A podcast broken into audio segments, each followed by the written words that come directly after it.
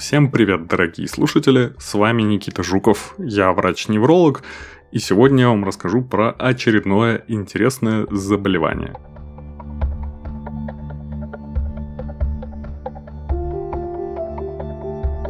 Не понос, так золотуха. Если с первой частью пословицы все понятно, то вторая вызывает вопрос. Золотуха – это термин неопределенный. Он может означать сразу два состояния. Первое – это эксудативный диатез. Появление на коже ребенка зудящих узелков, которые иногда имеют желтый цвет. Это считается такой разновидностью аллергической реакции. Она проходит к двум годам без специального лечения, и многие педиатры подвергают сомнению в принципе наличие такого состояния, как патологии. Вторая болезнь, которую могут обзывать золотухой, это туберкулез кожи и лимфатических узлов. При запущенной его форме возникают язвы, покрытые желто-серым налетом. Настолько запущенную форму туберкулеза сейчас найти вряд ли получится. Поэтому поговорим мы просто про туберкулез. Кстати, у легочного туберкулеза тоже есть специальное название в русском языке – чехотка – Нередко в классической русской литературе встречается определение «чехоточный» в отношении не только больных туберкулезом, но и просто слабых, астеничных людей. Классические симптомы туберкулеза легких – это длительный кашель с мокротой, иногда с кровохарканьем, появляющимся на более поздних стадиях – длительная субфибрильная температура, лихорадка, слабость, ночная потливость, пониженный аппетит и, как следствие, значительное похудение. То есть уже серьезно похудевший человек с туберкулезом как раз и будет чехоточным. Туберкулез вызывается специальными бактериями. Они называются микобактерии за счет их необычного строения. Их немного отличает специальная липидная оболочка, которой у большинства бактерий нет. Иначе эти бактерии называются палочки Коха – Туберкулез обычно поражает легкие, реже затрагивая другие органы и системы. Однако может встречаться туберкулез костей, туберкулез лимфатических узлов или кожи, про который изначально было сказано как то, что называется золотухой. Может быть туберкулез в принципе какого угодно органа. И центральной нервной системы, и почки, и ЖКТ, и так далее. Однако это все достаточно казуистические случаи в настоящее время, потому что весь мир занимается туберкулезом. Обычно микобактерии передаются воздушно-капельным путем при разговоре, кашле и чихании больного человека. Чаще всего после инфицирования микобактериями заболевание протекает в бессимптомной, скрытой форме. Оно же называется тубинфицированность но примерно один из десяти случаев скрытой инфекции в конце концов переходит в активную форму. По оценкам, почти 2 миллиарда человек, а это около четверти населения мира, инфицированы микобактериями туберкулеза. То есть имеют как раз бессимптомное скрытое носительство, инфицированность. В 2018 году около 10 миллионов человек заболели туберкулезом – то есть инфицирование переросло именно в заболевание. А полтора миллиона погибли от туберкулеза. До 20 века туберкулез был вообще неизлечим. Но сейчас мы разработали комплексную программу, позволяющую выявлять и лечить заболевания уже на ранних стадиях его развития. Область медицины, которая занимается туберкулезом, называется фтизиатрией, а специалист – врач-фтизиатр – Вдыхание капель аэрозоля, содержащих микобактерии туберкулеза, последующим осаждением в легких, приводит к одному из четырех возможных сценариев. Немедленное избавление от чужеродного микроорганизма. Ну, это когда у вас крутая иммунная система. Увы, сделать ее такой самостоятельно нельзя. Это просто анатомические и физиологические особенности. Второй сценарий – первичное заболевание, немедленное развитие активного заболевания. Третье – самое частое – латентная инфекция, то есть просто инфицирование или носительство. Реактивационная болезнь – четвертый сценарий. Начало активного заболевания через много лет после периода латентной инфекции. Среди лиц с латентной инфекцией и отсутствием основных медицинских проблем реактивация заболевания происходит приблизительно в 5-10% случаев. Риск реактивации заметно возрастает у пациентов с ВИЧ-инфекцией и другими заболеваниями. Стоит отметить, что в неблагоприятных по туберкулезу странах например, в Российской Федерации, инфицированы, то есть имеют латентную инфекцию, практически все граждане. И поэтому мы достаточно не защищены от этой штуки и попадаем в эти 5-10% случаев, которые могут реактивироваться и вызвать активный туберкулез. Диагноз легочного туберкулеза следует заподозрить у пациентов с соответствующими клиническими проявлениями, которые могут включать кашель продолжительностью от 2 до 3 недель, лимфаденопатию, то есть увеличение лимфатических узлов, повышенную температуру, ночную потливость, потерю веса и соответствующими эпидемиологическими факторами, то есть история предшествующей инфекции или даже заболевания туберкулезом, известный или возможный контакт с носителем или больным туберкулезом, или проживание в прошлом или настоящее время в районе или даже конкретной локации, где туберкулез является распространенным. К этому можно отнести пенитенциарные заведения, такие как тюрьма и колония, а также банальная армия, где все скученно живут.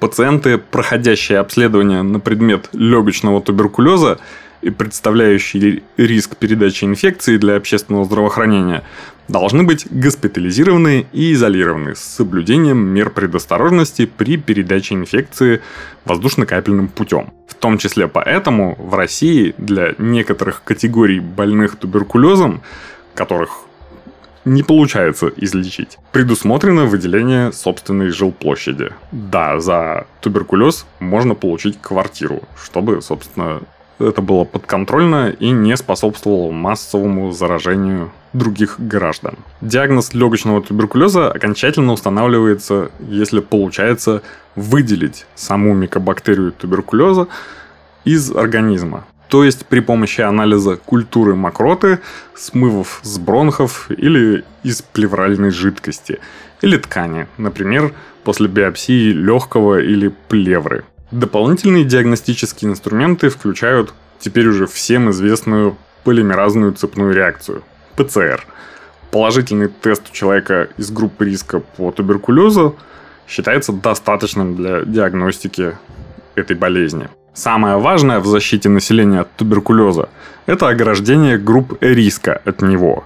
Потому что у большинства людей без факторов риска встреча с микобактерией туберкулеза приведет просто к тубинфицированности. То есть организм будет знать про эту бактерию, но инфекция развиваться не будет. Пациенты с ВИЧ-инфекцией или находящиеся на диализе, или с тяжелым сахарным диабетом, или тяжелой онкологией, или требующие пересадки органов – все эти группы рискуют запросто заболеть туберкулезом при контакте и могут очень легко погибнуть от него.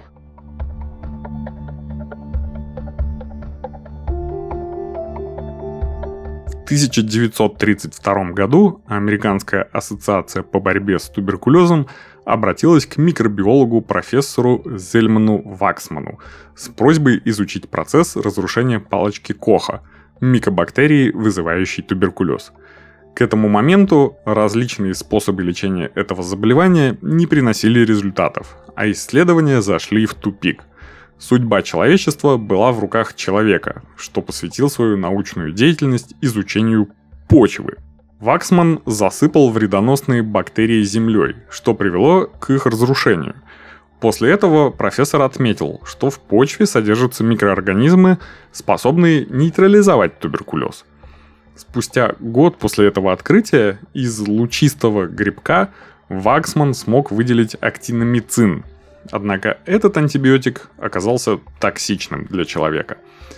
Только в 1942 году ученым удалось найти неядовитое вещество, уничтожающее туберкулезные палочки – Ему профессор Ваксман дал название стрептомицин. На основе этих исследований еще через год группа ученых под руководством Ваксмана смогла открыть стрептомицин. На этом достижении профессор не остановился. В течение нескольких лет он занимался тестированием и совершенствованием лекарства. Только в 1946 году этот антибиотик стали применять для лечения туберкулеза и проказы. Именно тогда стало понятно, что стрептомицин эффективен в отношении бактерий, против которых уже известный человечеству пенициллин был бессилен. В 1946 году, после долгих клинических испытаний, стрептомицин стали производить массово. А в 1952 году за открытие стрептомицина профессор Ваксман получил Нобелевскую премию как один из величайших благодетелей человечества – Сегодня стриптомицином успешно лечат туберкулез легких, серозных и слизистых оболочек, почек, костей, глаз и кожи. Другие антибиотики, которые также применяют в современной медицине, можно найти у нашего спонсора – аптека.ру. Зайдите на сайт или скачайте приложение. Благодаря аптека.ру можно легко заказать нужное лекарство и другие аптечные товары для себя или своих близких из других городов – Заказывать можно прямо на сайте аптека.ру, а купить заказанный товар в любой аптеке-партнере, находящейся возле дома, работы или другой точки города, которая вам удобна.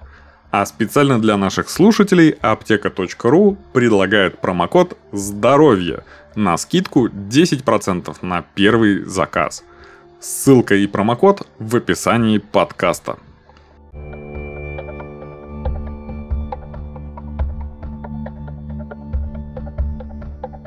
Для профилактики распространения туберкулеза в первую очередь используется скрининг, то есть массовая диагностика для выявления зараженных при помощи всем известной пробы МАНТУ или флюорографии легких. Прививки от туберкулеза, которая бы влияла на инфицирование или распространение, не существует. Известная вакцина БЦЖ, сокращение от бацилла кальмита герена – это вакцина против туберкулеза, приготовленная из штамма сильно ослабленной живой бычьей туберкулезной палочки.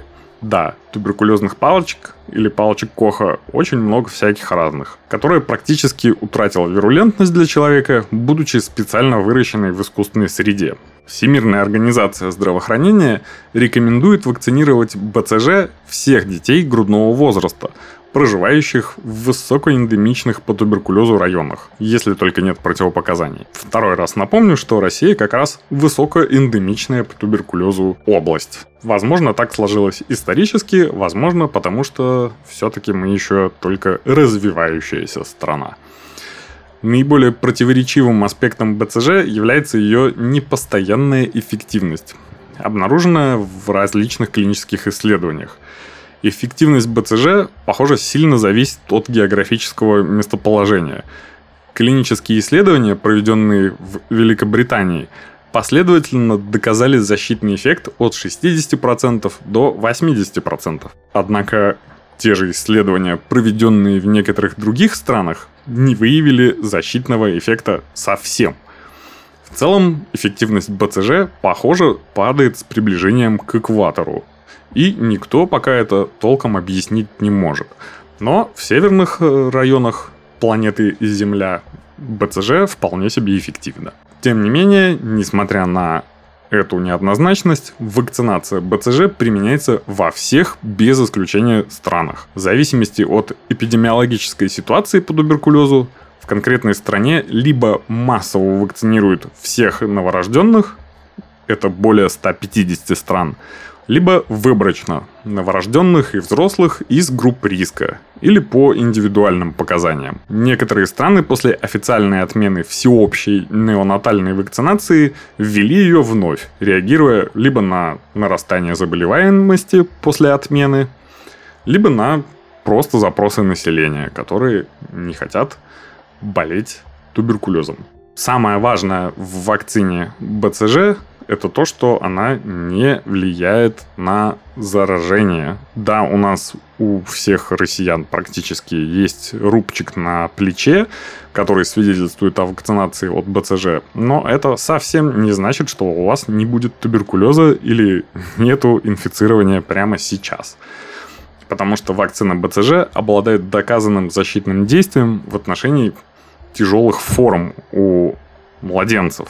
Это туберкулезный менингит и диссеминированный туберкулез.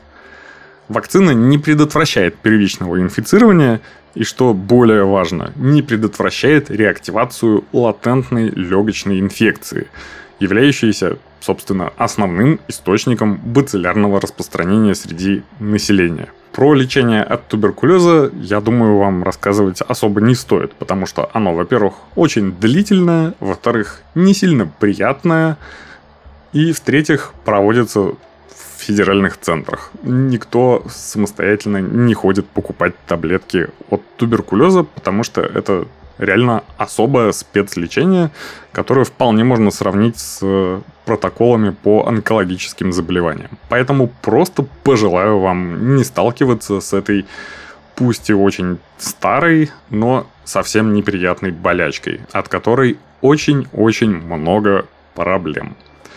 Как медицинских, так и социальных и экономических. И самое важное, не сопротивляйтесь вакцинации и диагностики в виде пробы МАНТУ или флюорографии, потому что каждый может рано или поздно заболеть туберкулезом и даже толком про это не узнать. Всего вам хорошего и до новых встреч. Пока.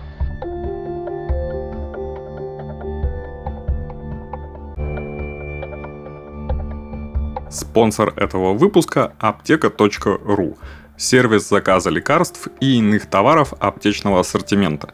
Заказ на аптека.ру – заказ аптеки поставщику на поставку товара. Оплата и покупка заказанного товара производится непосредственно в одной из более чем 20 тысяч аптек-партнеров. Реклама не является публичной офертой. Товары аптечного ассортимента могут иметь противопоказания. Перед применением рекомендуем ознакомиться с инструкцией или получить консультацию специалиста.